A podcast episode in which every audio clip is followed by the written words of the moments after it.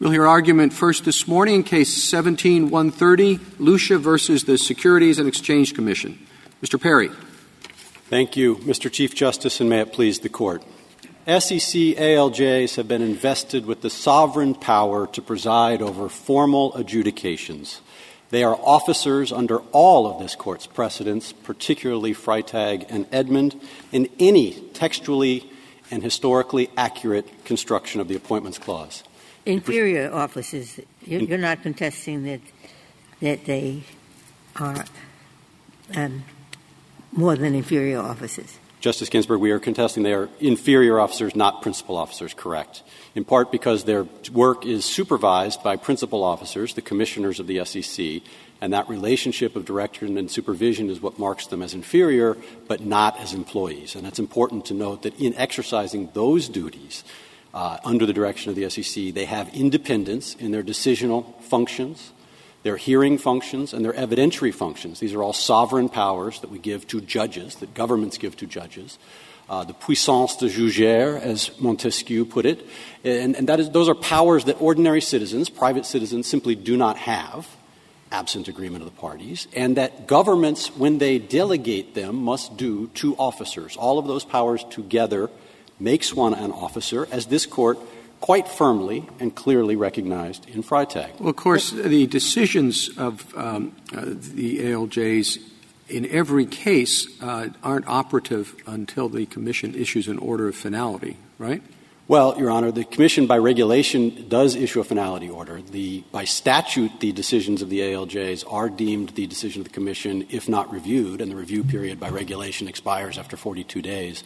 And Congress, importantly, gave the ALJs the power to make final decisions. That's in the APA, Section 557B, and the right of review in the statute in the Exchange Act is discretionary, so that when Congress says, here is an office of the ALJ that can make a final decision on behalf of the agency, unless the agency chooses to review it, that officer must be invested with the power to enter a final decision, whether or not the agency actually allows that officer to exercise it. There's two levels of authority here, and the one that Congress gave, because tomorrow the Commission could adopt a new regulation that says we're not going to review any initial decisions in investment advisor cases under our discretion.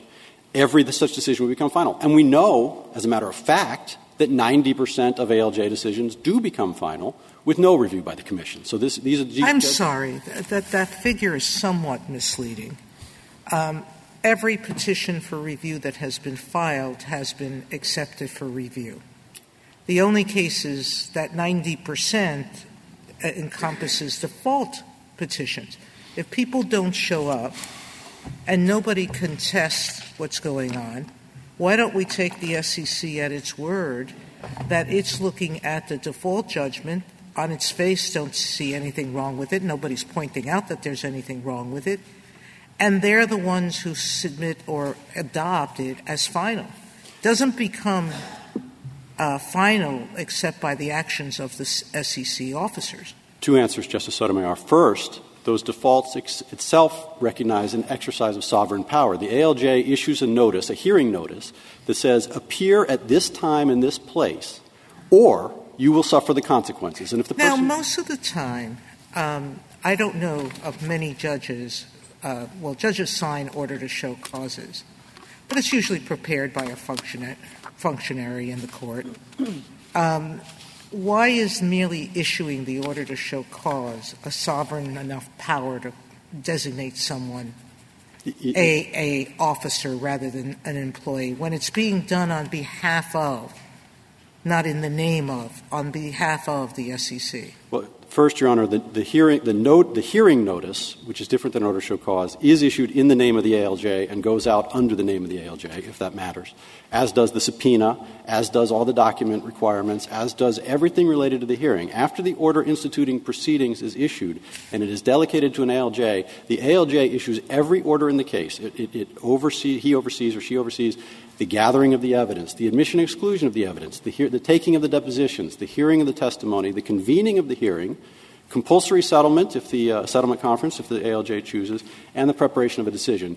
And if the provision had been that the bottom line is the ALJ recommends. Everything else is the same. They conduct the hearing, decide what evidence will be admitted, all that. The only change would be that their bottom line is we recommend that the Commission do so-and-so. Yes, Your Honor. If that were so, then they would be employees? No, Your Honor. That's the FDIC scenario. That's not permitted by statute in the SEC, but there are agencies that have that model. 557B of the APA provides for two modes of ALJ decision-making, initial decisions and recommended decisions. Both have to be functioned by 3105 officers because of all the hearing-related and evidentiary-related powers in 556C. Those decisions, whether recommended or initial, are the agency's decision. And the decisional process, of course, is the capstone of the adjudication, but it is not the adjudication itself. And the package of powers, the evidentiary powers, the hearing powers, the regulation of the parties' powers, which is very important in all formal proceedings, also are exercised by ALJs, even in purely recommendatory cases. But in SEC cases, the only choice by statute is an initial decision, which by statute becomes the decision of the agency absent discretionary review. If we follow your theory of the case and you prevail, what effect, if any, will that have on ALJs in other agencies, Social Security ALJs? Justice Kennedy, our submission is limited to ALJs who decide adversarial proceedings subject to Sections 556 and 557 of the APA. There are approximately 150 ALJs who fit that definition, which is not Social Security ALJs, by the way, in the federal government in 25 agencies. Some of those may well have already been appointed. One of the interesting things about this case is, as we have all dug into it, it's very obscure how these ALJs are appointed when we have a constitutional clause that is designed to promote transparency and accountability, not obscurity and opacity. But 150 is the answer to your question, and some of those may already have been properly appointed. And those are the ones who perform the judge-like characters that Congress specified in the APA. And the Exchange Act, Section 78D1A, explicitly adopts Section 556 of the APA for the judges. And I think it's important in the APA, Congress said that a formal adjudication, an on-the-record adjudication under the APA, can be done by three people only: the agency, a member of the agency, or an ALJ. And words are known by the company they keep. These are all officers. We know the agency and its members are officers. And they didn't say the agency, a member of the agency, or some random person you find on the street. They said an ALJ and defined that office by the duties in 556C. Well, who's left out? You said 150 ALJs. What about Social Security ALJs? Our understanding, Your Honor, is Social Security ALJs do not conduct adversarial hearings. They are not subject to 556C and 557 of the APA. They are outside that under the organic statute of the Social Security Administration.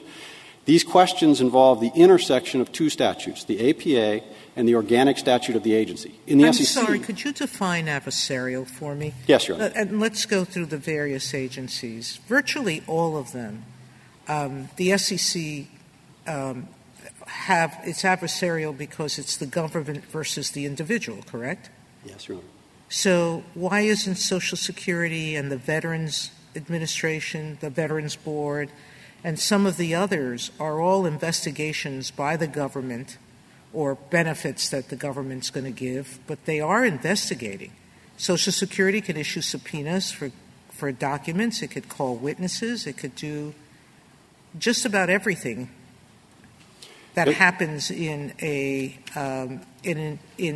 hearing. So what's the difference against? Justice Sotomayor, the way we are using the term is adversarial. By adversarial, I mean those cases, enforcement cases are a good example, where a private citizen is brought against his or her will before a government body to have his or her fate decided.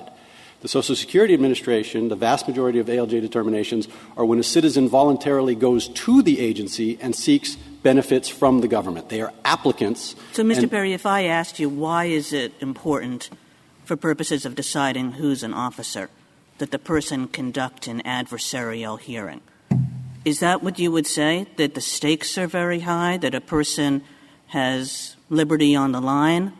I think the stakes, Justice Kagan, are important, but I would go to the statute actually as the definition. I think 556C gives us those characteristics, those sovereign powers that can only be exercised by an officer. so that a statutory officer appointed under 3105 whose organic statute permits him or her to conduct a formal hearing on the record adjudication, which this Court has said has collateral estoppel effect, right, in other proceedings. Those are due process related. Those are sovereign. See, there's something that strikes me as a little bit odd about this argument, because we just take a step back a little bit. I mean, you have some real complaints about this process and how it happened and the bias that you think the ALJ showed. And if that's a problem, it's a hard context in which to think that the solution to the problem is the greater political accountability that comes from the Appointments Clause. In other words, this is a situation where we have adjudications where we typically think we want the decision-maker to be insulated from political pressures.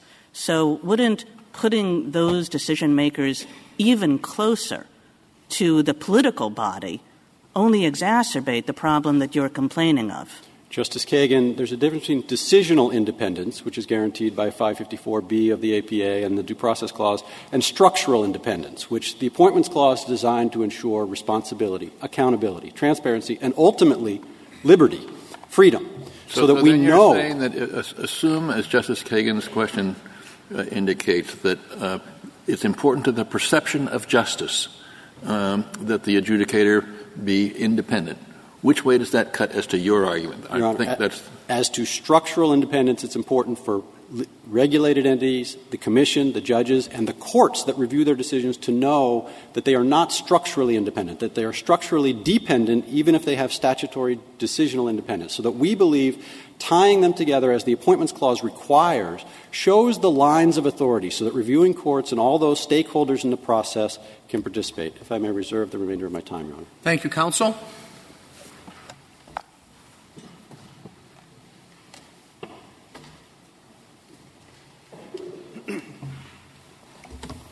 General Wall. Mr. Chief Justice, and may it please the Court, if I could just start with the government's test, the one that we hope the Court will adopt. Under Buckley and Freytag, a constitutional officer occupies a continuing position that's been vested by law with significant discretion to do one of two things, either to bind the government or third parties on important matters or to undertake other important sovereign functions. Here, the Commission's ALJs have been vested by statute with both powers. They adjudicate disputes that impose liability and sanctions on private individuals, and they can and do issue binding decisions. There is thus no meaningful difference between this case and Freytag. There are a lot of civil servants who have fit within that definition. I won't give a list, but I think there are. And I think, frankly, I don't know how to decide this case for the following reason. I don't think it would make much difference, but for the decision in the Peekaboo case, Free Enterprise. When I read that decision and combine it with this, then I think, if I adopt your approach, goodbye to the merit civil service at the higher levels and goodbye to independence of ALJs. But it requires both. And you propose a test as to when we can get rid of the ALJs on, I think it's page 17 of your reply brief, that seems to me does not guarantee them the independence that the APA hoped for. So how do I decide this case? If I'm going to decide the Peekaboo application, first, I would say, as I dissented, no. And at that point, it doesn't matter very much, and I can go into the totally contradictory and mess of what our precedent is on this, I think. But if the answer is yes, then I think I have to look for new approaches as to who is a civil servant and who is an officer of the United States, in which Congress might play a great role. Now, I've been very honest in describing what I'm thinking at the moment, which doesn't help you or hurt you. And I'm looking to you for advice. So two things, Justice Breyer. You said in dissent in Free Enterprise Fund that all ALJs are executive officers. I know that, but I was taking the SG's test, and I was going back to the Freytag, and it was not in front of us, and I was looking for the horribles and listed about, 4,000 horribles as a result of a decision that I disagreed with. So I don't feel that those words are absolutely written in stone. But maybe you're right. provide, but I have to know first about peekaboo before I can say whether I really want to say it does not appear to me now as it appears to have appeared to me then. Well, here's why I don't think it's a horrible, and we obviously have urged the court to address the removal issue, and what we've tried to say in our brief is we think there's a way to read the statute that avoids the constitutional concerns from the peekaboo. Yes, the way to read the statute that you think is that you could dismiss the ALJ for failing to follow policy that may not be written into a rule that they're legally applied, required, or, and once there is a basis in the record, facts, the Systems Protection Board can't even look at it. All they're looking, now that to me is not the kind of protection that the people who wrote the APA intended. Justice Breyer. That's why I say I need to know about that before I can decide this. With all respect, I think the court has got to distinguish what the drafters of the APA were worried about, and Mr. Perry got at this a little bit, was decisional independence in Section 554 of the APA. And we've been very clear in both of our briefs that we don't think the agencies can impinge on the decisional independence of ALJs. But Congress, of course, in 3105 said the agency can appoint the ALJ. So we know Congress didn't mean to limit it beyond the department head. Maybe that's – but what it says is you can remove an ALJ for failure to follow agency policies, and I take it that that isn't something embodied in a rule. It's no problem if it's embodied in a rule, but it could be beyond the rule, and to confine the board's role to the board – that's the MSPB – to determining whether a factual basis exists for the agency's preferred grounds. Now, try that on an Article III judge. Huh. I mean, you know, these are people with an adjudicative function. Now, you may be right on that. And my only problem is I don't know how to decide this case until I decide that one. Well, Justice Breyer, I think the way to decide this case, if you wanted to do it without getting to removal, and we've urged the court not to do that because unlike the appointment side where what we're dealing with is largely executive practice, the restrictions on removal are statutory. We're limited in our ability to get our own house in order there. But if you wanted to sever the two, I think what you'd say is Freytag sets up a two-part test for when you're an officer of the United States. ALJs satisfy both, so you don't even need to decide whether one or the other is sufficient or necessary. We could do that, but again, last point. One thing I'm certain of, or fairly certain, moderately certain, that the Constitution does not inhibit the creation of a merit-based civil service and an adjudicatorily merit-based system of hearing examiners, ALJs. If I start with that premise and then don't know quite what that sentence on page 17 means and don't know how peekaboo applies, you see? I do, Justice Breyer, but one, we haven't said a word about the civil service. We're talking only about ALJs who are frontline adjudicators capable of imposing private liability and sanctions on private individuals. Two, we have been very careful not to touch pay or compensation or directing of decisions or any of the rest. All we are talking about is saying, look, 3105 says that the agency can appoint. Mr. That should be the department head under the Appointments Clause, and then removal should follow on that. May I break down your answer because there's – or following up on what Justice Breyer said, significant authority. I'm having a great deal of trouble understanding what significant authority means outside of the ALJ context. How will I then apply that test to executive officers who are not serving executive ALJ functions but other functions? That word, it seems to me that the test that the amici has proposed makes sense. Do they bind the government in any situation? And secondly, are they acting independently in any situation? And that test seems to be a fairly straightforward way of defining significant authority. But you're suggesting something more. You're suggesting that test is not adequate for ALJs in some way. No, I think the ALJs issue binding decisions. They satisfy that test. My problem with the test it is on the one hand under-inclusive and it is on the other manipulable. I don't think it picks up — everything is manipulable, but our founding fathers designated some people employees and others not, serving somewhat similar functions or not, so that we can't really go by the founding fathers' practices because they were rather mixed. You know, a U.S. Marshal wasn't an officer, but and customs inspectors weren't officers, but shipmasters were. All of this seems a little bit difficult to quantify, but tell me what the difference between, not with ALJs, but with other executive officers. We have tried to come up with a test that I think really harmonizes the court's cases and the historical practice, and it focuses on a handful of things. Do you have a continuing office? Everyone agrees that's present. But every office is continuing.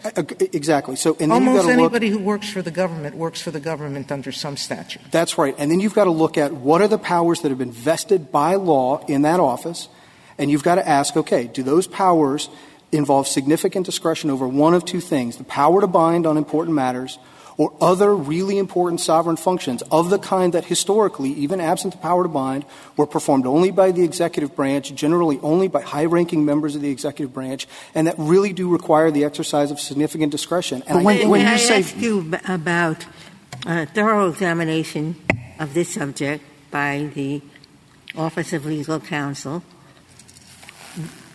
What is the government's current position about the line that's drawn between employees and officers in that OLC study?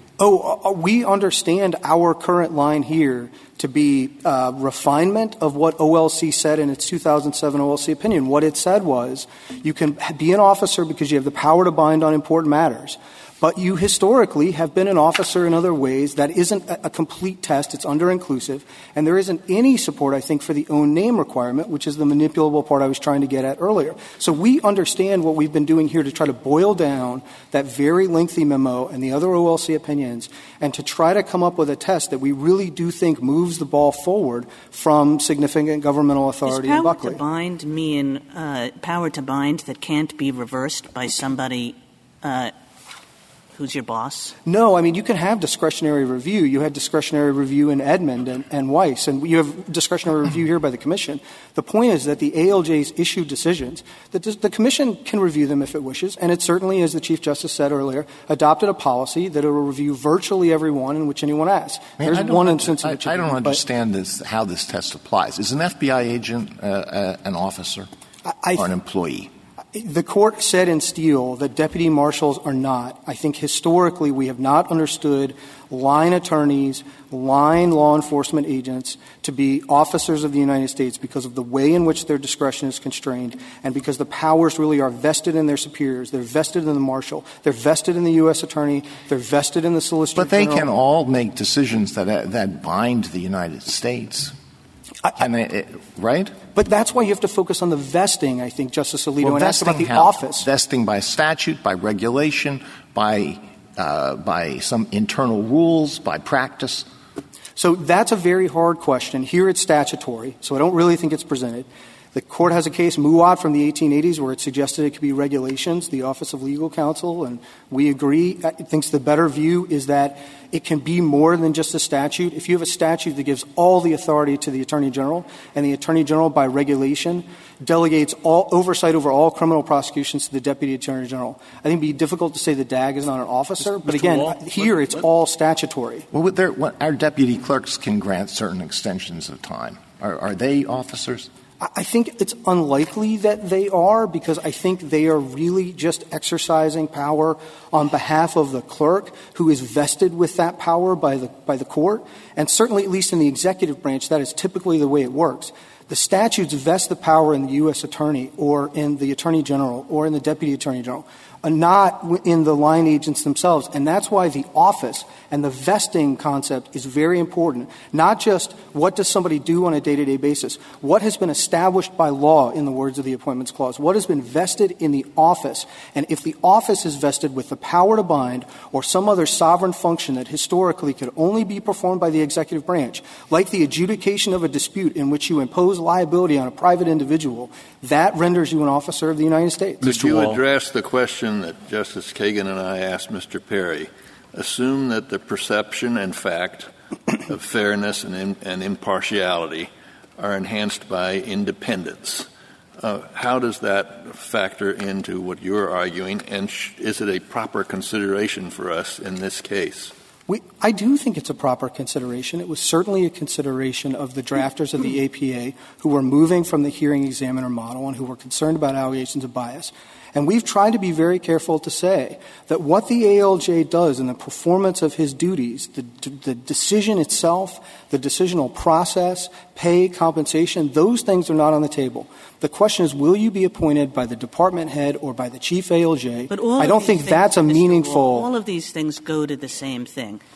You want to keep decisional independence as something that you're not interfering with. There are different ways to interfere with decisional independence. One is by docking somebody's pay.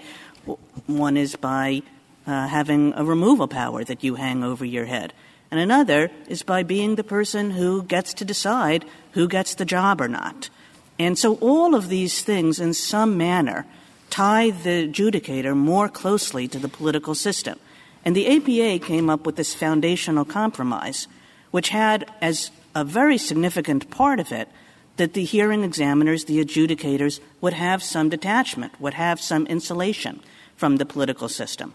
Not the way an Article III judge does, but still something. And you want to ratchet that down. And the question is, isn't that interfering with decisional independence? Justice Kagan, what I want to do is I want to take the foundational compromise that is the APA and square it with the foundational compromise that is the Appointments Clause, which says, look, if you exercise important functions on behalf of the United States, you have to be appointed by the department head. Because it's not sufficient for the commission to say, well, look, the ALJ's decision went out the door. We didn't review it, but he wasn't our guy. We didn't pick him. The idea behind the Appointments Clause is you've got to have a clear line of accountability. And this Court said in Freytag and Free Enterprise, when you've diffused the appointment power, you diffuse accountability. Doesn't the SEC have full power to overturn anything the ALJ does? This is not where, by statute or regulation, the ALJ's findings are given conclusive effect. They're reviewed de novo. So why isn't that the line? Whether the ALJ's word is final or not. It is certainly the fact, Justice Sotomayor, that the Commission can review everything the ALJ does and agree with it or disagree with it. But when you appear before the ALJ, and the ALJ shapes the record of that proceeding, and that's not a recommendatory process. You can waive arguments, you are bound, and that is the record that goes up to the Commission. And the Commission can review or not review, but the ALJ's decision at the end of the day, if not reviewed, is what binds the parties, and it is what creates their obligations. That makes them officers of the United States, as Freytag said. I think Justice Gorsuch has been trying to get a question in. Thank you, Chief. Mr. Wall, suppose for the moment we accept your position. What is the effect of the SEC's remedial order purporting to ratify the appointment of the ALJs? If your argument is that the ALJs need to be appointed by the SEC, does that remedial order satisfy that concern, or does it just repeat the problem? Petitioners think it repeats the problem. We disagree. I think the problem that petitioners have, they don't engage with any of the authorities. The circuit court cases we've cited in our reply, like Gordon and Legitech, both of the restatements on agency, the Meacham Treatise, all of them say, and the courts have uniformly held, if the agent does a thing that is not authorized at the time, but the principal is capable of doing it, though here the Commission didn't, and it's capable at the time it ratifies, it can ratify. And we do think that solves the problem, which is one of the reasons, to get back to a couple of the questions earlier, I don't think that the kind of sky is falling arguments here are very persuasive. Thank you. Thank you, counsel.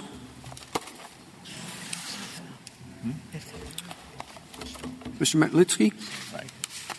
Mr. Chief Justice, and may it please the Court. Other than a narrow, historically grounded exception concerning diplomatic offices, an officer of the United States is someone with power to bind the government or private parties in the name of his own office. In contrast, someone whose acts have no binding effect without the sanction of an officer is not himself an officer of the United States. If I were trying to figure out who an officer is, I think I might have started with Freytag, and your test that you just proposed doesn't seem similar to what Freytag talked about, which was a laundry list, not that long perhaps, of particular authorities.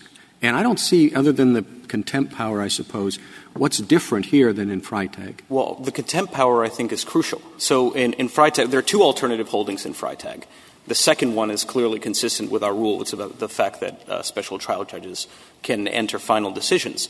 The first alternative holding is that special trial judges are officers of the United States because they can preside over trials, rule on the admissibility of evidence, take testimony, and enforce their own discovery orders through contempt. Now, contempt clearly is a power that can only be exercised by an officer of the United States. It's a coercive power that binds the parties.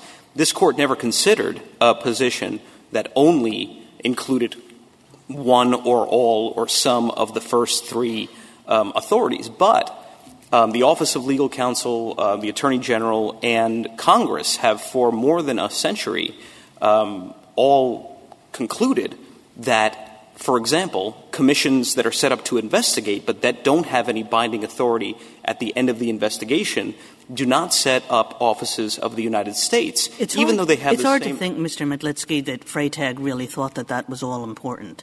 They don't talk about the power of contempt until the second half of the opinion.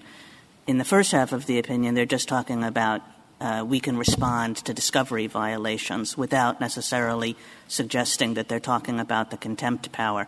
So if you just read that first part of Freytag, you'd get no sense that it's crucial to the decision that there exists this contempt power. So as we acknowledged in our brief, you could read Freytag broadly, obviously, much more broadly than the rule we're proposing. But you don't have to read it that way. I'm not making a claim about what was in the Court's mind, but the Court doesn't just talk about issuing discovery orders. It's talking about enforcing discovery orders. Discovery orders are normally enforced through contempt, and special trial judges in particular did enforce discovery orders through contempt. I guess what strikes me, Mr. Metlitsky, is that if you had a list and you said top 10 attributes of the judges that were involved in Freytag and the judges that are involved here, you'd pretty much say that 9 of them are the same, and maybe one is different. But it's just so hard to get around this the commonalities of these judges and the judges in Freytag. It's true that ALJs and the judges in Freytag share a lot of the same functions, but what the judges in Freytag had that the judges here do not have is the thing that's always been understood to be crucial for officer status, which is the power to bind. As I said, these commissions that have been around, investigatory commissions that have been around for more than a century, all have this is the Warren Commission, for example, but they're mostly similar.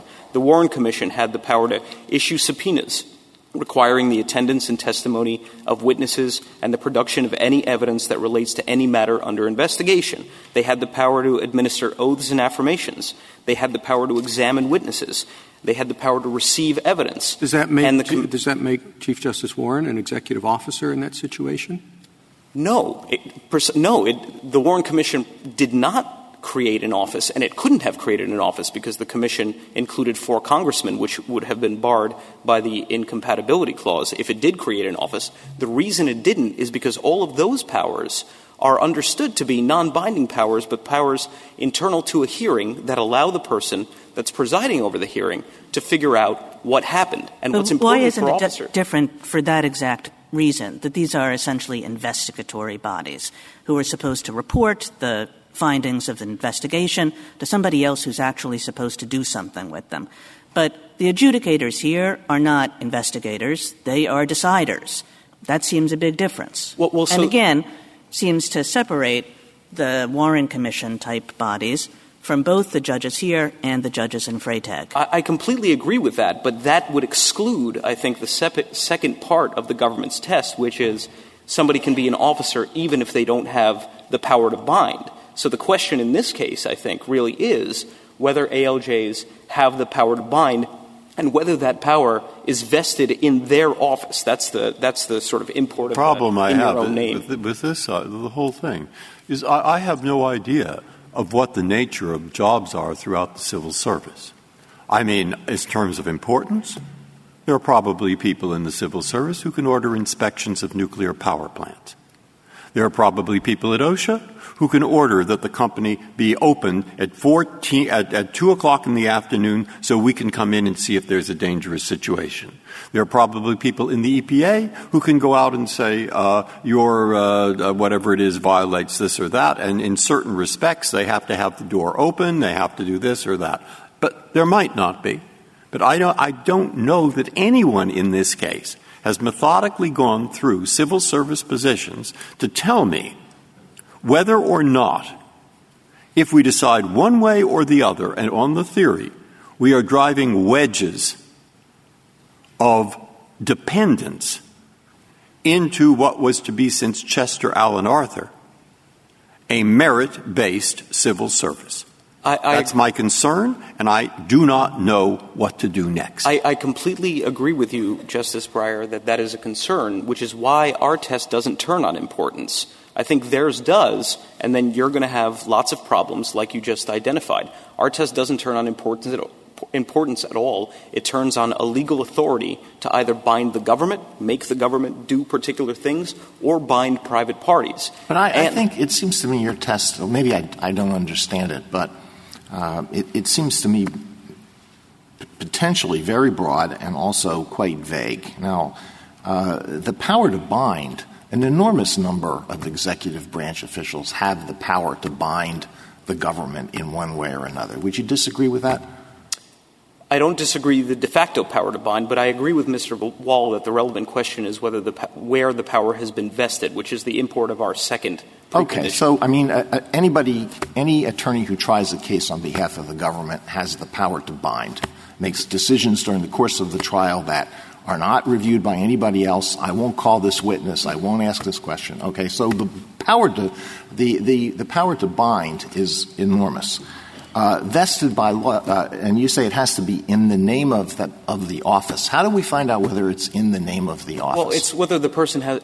So take your example: an AUSA at a trial makes a binding concession, or an assistant to the Solicitor General makes a binding concession in this court. The reason that person doesn't have to be appointed by the president with the advice and consent of the Senate is because he is exercising the authority of the office of the Solicitor General or of the U.S. Attorney. He's acting in the name of that office. Okay, let's take an assistant attorney general. I assume that person is an officer of the United States, right? An assistant attorney general, yes. Yeah, and so if the assistant attorney general for the civil division or the antitrust division does something, is that person exercising the authority of the civil division or the antitrust division or the authority of the Department of Justice?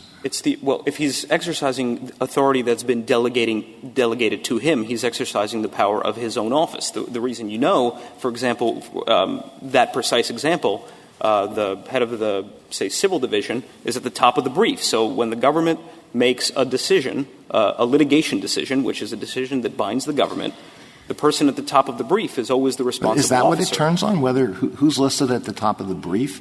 Do we look at a statute to find out whether it's vested in the office? Do we look at a regulation? Do we look at practice? So it doesn't turn on who's at the top of the brief, but who's at the top of the brief derives from the existing legal authority. In the Justice Department, I think it's entirely almost all of the authority is delegated from the Attorney General. So one statute vests all of the powers in the Justice Department to the Attorney General. Another statute allows the Attorney General to delegate those powers, and so he'll delegate. So does it strike you as a little bit odd that essentially that would mean that the executive branch gets to decide who's an officer and who's not an officer, right? Take the Attorney General. Most of the statutes just vest this in the Attorney General, and it's then the Attorney General that delegates his power out to other people. He can decide to, he can decide not to, he can decide where it goes, and based on those decisions, it seems, you would be saying whether a particular person is an officer or not.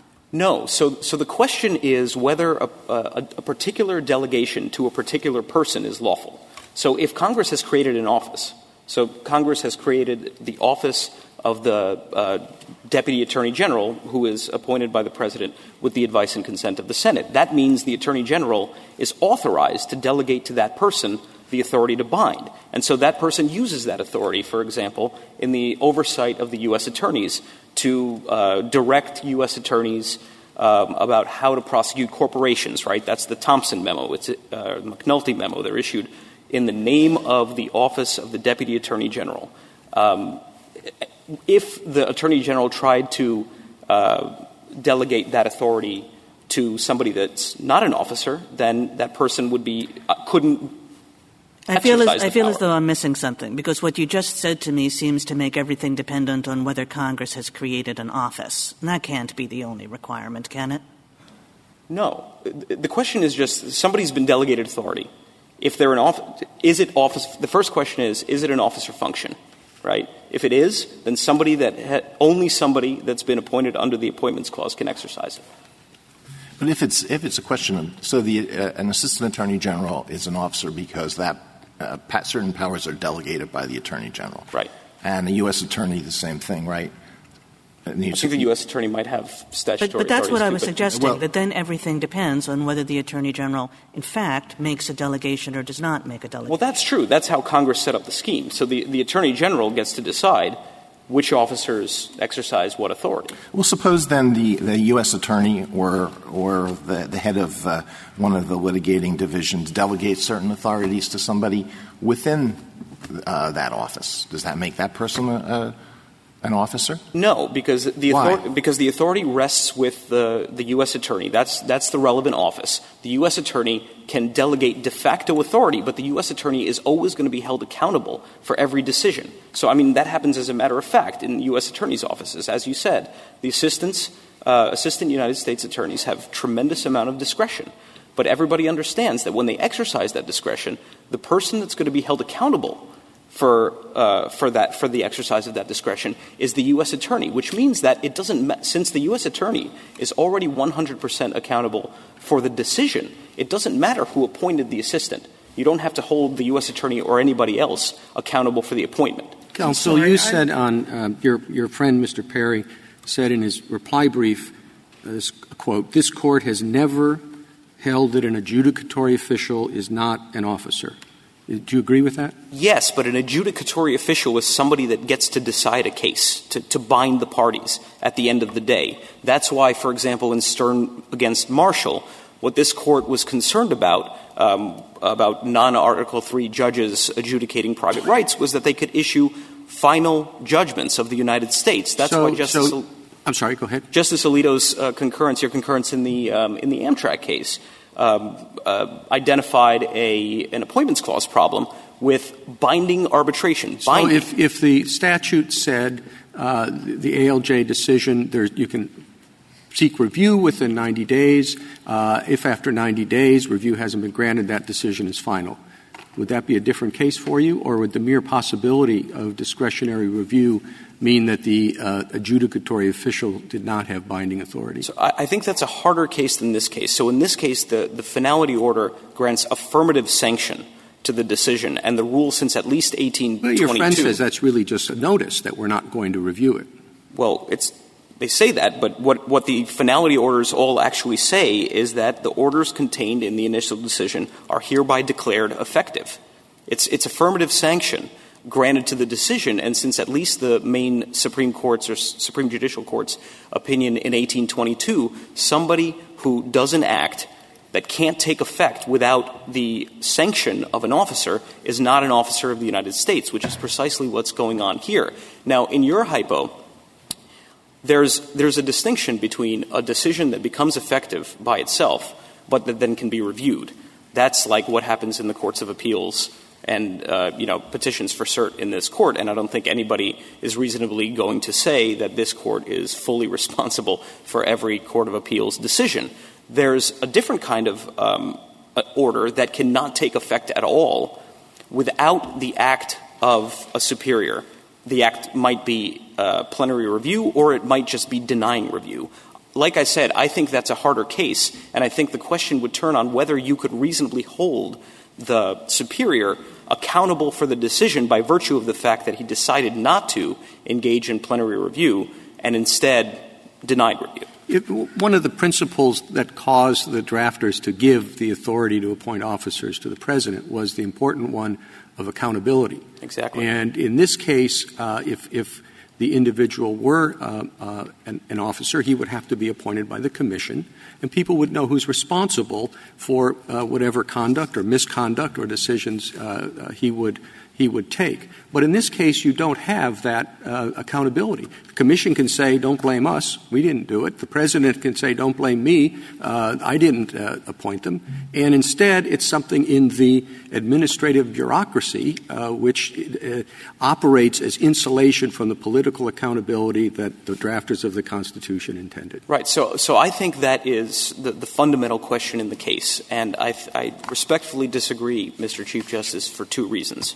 I think the commission is going to be held 100% accountable for every single decision, whether it's initially made by an ALJ or not, for two reasons. First, they affirmatively sanction it.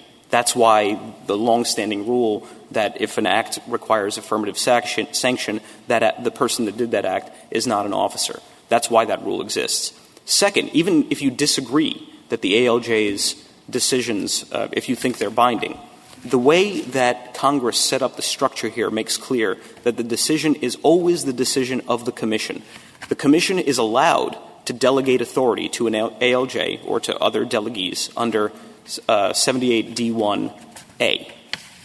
Congress gives the commission authority under subsection B to engage in plenary review, but Congress does not allow the commission to escape responsibility if it doesn't engage in plenary review, because subsection C says that every decision is going to be deemed the decision of the commission. So if somebody comes to the commission and says that decision was bad, was wrong, the commission cannot say, oh, I don't know, that was my ALJ. That would be like me saying, I don't know, that was my associate, like a judge saying, I don't know, that was my law clerk.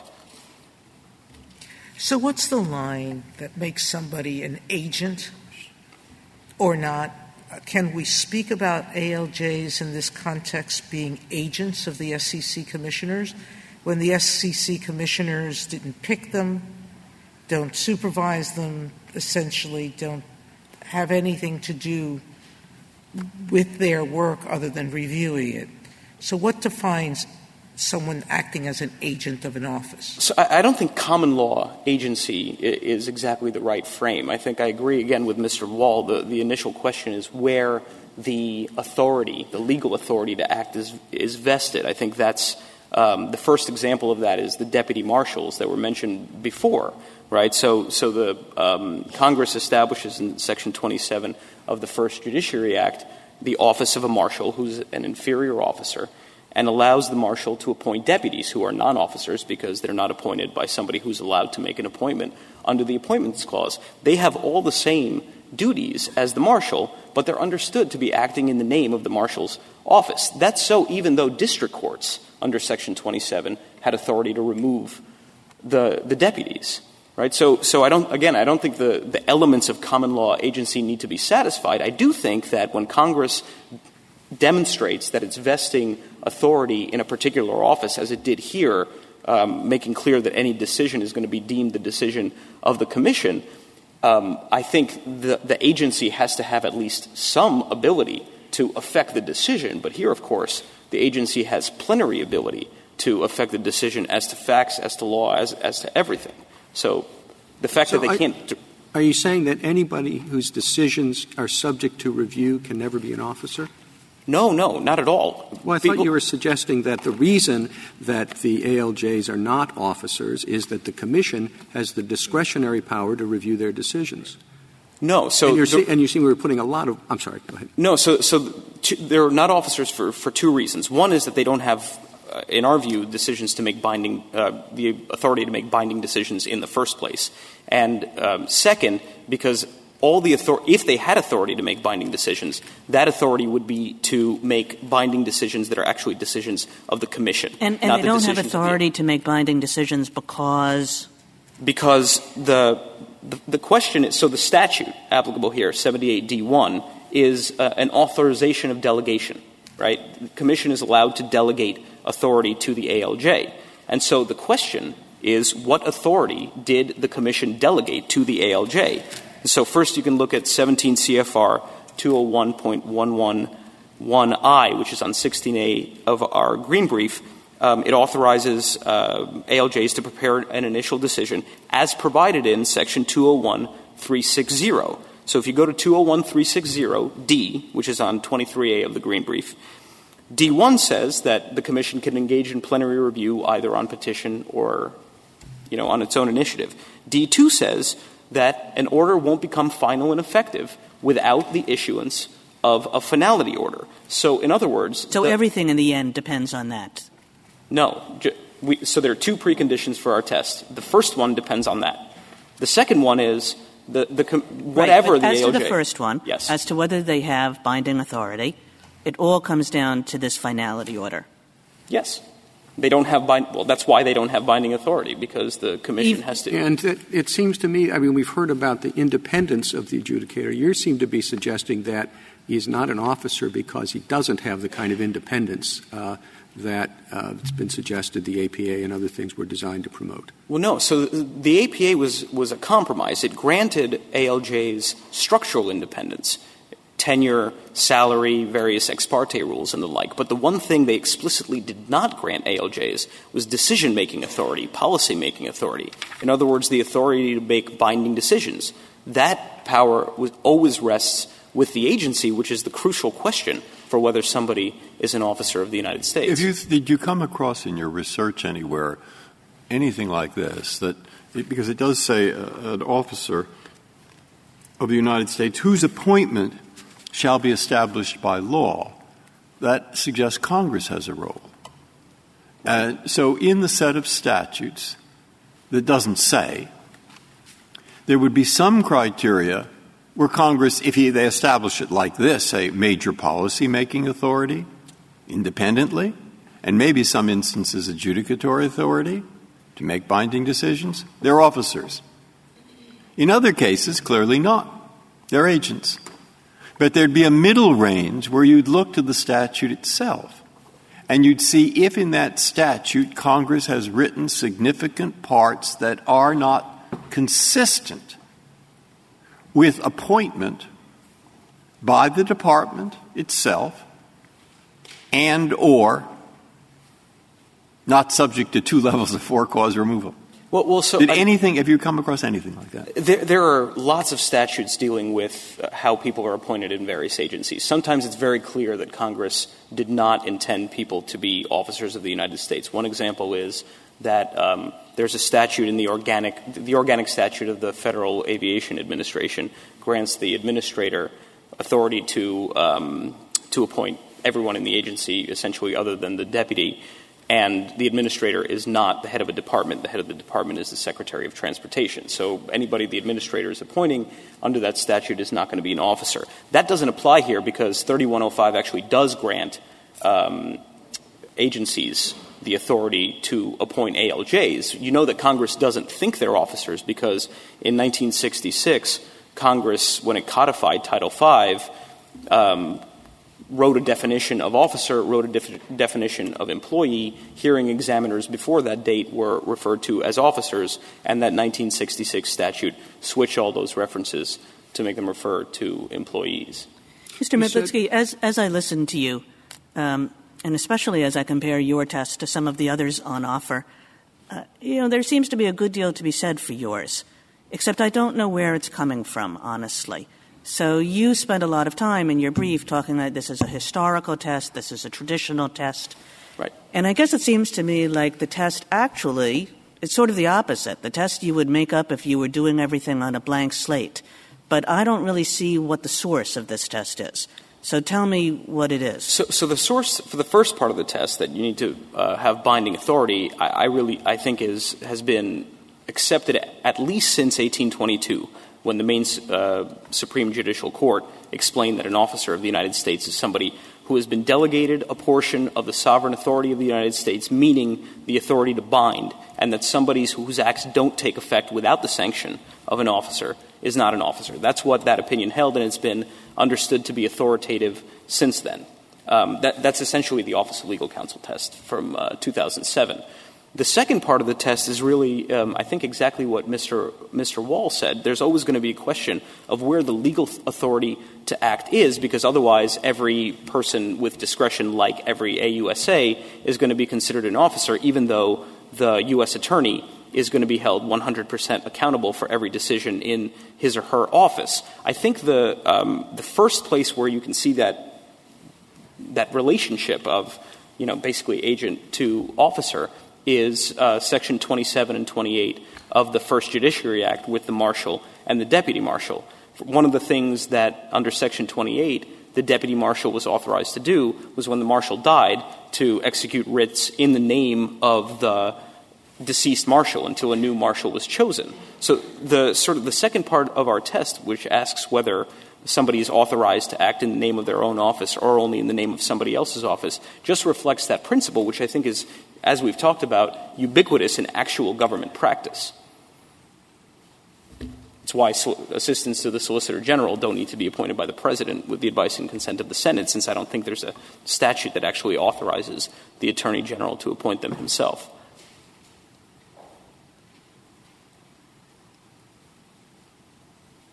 The Court has no further questions. Thank you, Counsel. 3 minutes, Mr. Perry. Thank you, Mr. Chief Justice. 3 brief points, if I may. First, every official who satisfied my friend Mr. Metlitsky's test would be a principal officer of the United States. If you can bind the government or private parties in your own name with no supervision, that's a principal officer. This Court rejected that as a test for inferior officers in Edmund, which involved judges who could never make final decisions unless their superiors allowed it. And the Weiss case, which involved trial judges in the military whose opinions were never final, which my friend never mentions and never cites in his briefs because they cannot meet the finality test. In any event, SEC ALJs do meet the finality test. 78D1 gives the Commission a discretionary right of review, which means it has the discretion not to review, which means they're statutorily authorized to enter final decisions of the Commission. The finality order, Your Honor, in a discretionary review scenario, it's like a cert denied order from this Court. It says that the Commission is not reviewing, but the actual decision that stands in his own name, by the way, Petition Appendix 237A is Cameron Elliott's signature on the decision he issued in his own name that to this day is on the Commission's website. Second, Justice Breyer and others have inquired about the expansion to the civil service. It is a real issue. Of course it's a real issue. But here we have adjudicators. We have, unlike the civil service, a tower of cases from this Court, Freytag, Ryder, Edmund, Weiss, all dealing with adjudicators, 10 out of 10, Justice Kagan, powers that they have map over perfectly. And we have a direction from Congress, Justice Breyer, as to the limitation. It is 556C, which specifies those officials that can conduct on-the-record adjudications that have binding effect under the APA. And there are 3. Agencies, members, and ALJs. And while the civil service is out there, Congress has dealt specifically with ALJs, and 3105, of course, specifically designates the Office of ALJs, and it says appoint. Finally, Justice Gorsuch, you asked about the remedy. My client had an unconstitutional proceeding. Mr. Wall says I ignore the authorities. I don't. The authorities are from this Court. In Ryder, this Court said the Constitution requires a new proceeding in front of a constitutional officer with no validity given to the prior acts. In L.A. Tucker Truck Lines, this Court said the acts of an unconstitutional officer are a nullity. And then in Ryder, the Court went on and said you're entitled to whatever relief may be appropriate. And this is an APA case. This Court has never actually had an APA Appointments Clause violation. Section 706 of the APA says that upon a finding of constitutional violation, the reviewing court shall set aside all actions, findings, and conclusions of the agency, which means they all have to be wiped out because there was a constitutional violation here, start from scratch, or, as we suggest, dismiss the OIP. This Court said in FTC versus Standard Oil that whether there's an APA, in the APA review, where there's a violation, you can go all the way back to the complaint, dismiss the whole thing, which we suggest. Just so I understand, what would this do with already completed cases? Your Honor, our period of appeal has ended both before the SEC and before the courts. Presumably, Your Honor, general principles of preservation, waiver, forfeiture, and so forth would kick in, although, of course, in Freytag and CFTC versus Shore, the Court put some gloss on that in the context of constitutional challenges to agency actions. This case, of course, is here on direct review. It has never gone final, and there are — we put the numbers in our brief — there are 13 other similarly situated cases in the entire federal system. But there are hundreds where the ALJs were ratified or appointed after decision-making or in the midst of it, et cetera. Appendix A to the ratification order lists about 106 cases that the agency thinks is affected. I haven't looked at that. Well, if we're talking just about your agency, but if we're talking about all the other agencies, we're talking in the thousands. I don't know, Your Honor. We know this case, however. We know the answer. Thank you, counsel. Mr. Metlitsky, this Court appointed you to brief and argue this case as amicus curiae in support of the judgment below. You have ably discharged that responsibility, for which we are grateful. Thank you. The case is submitted.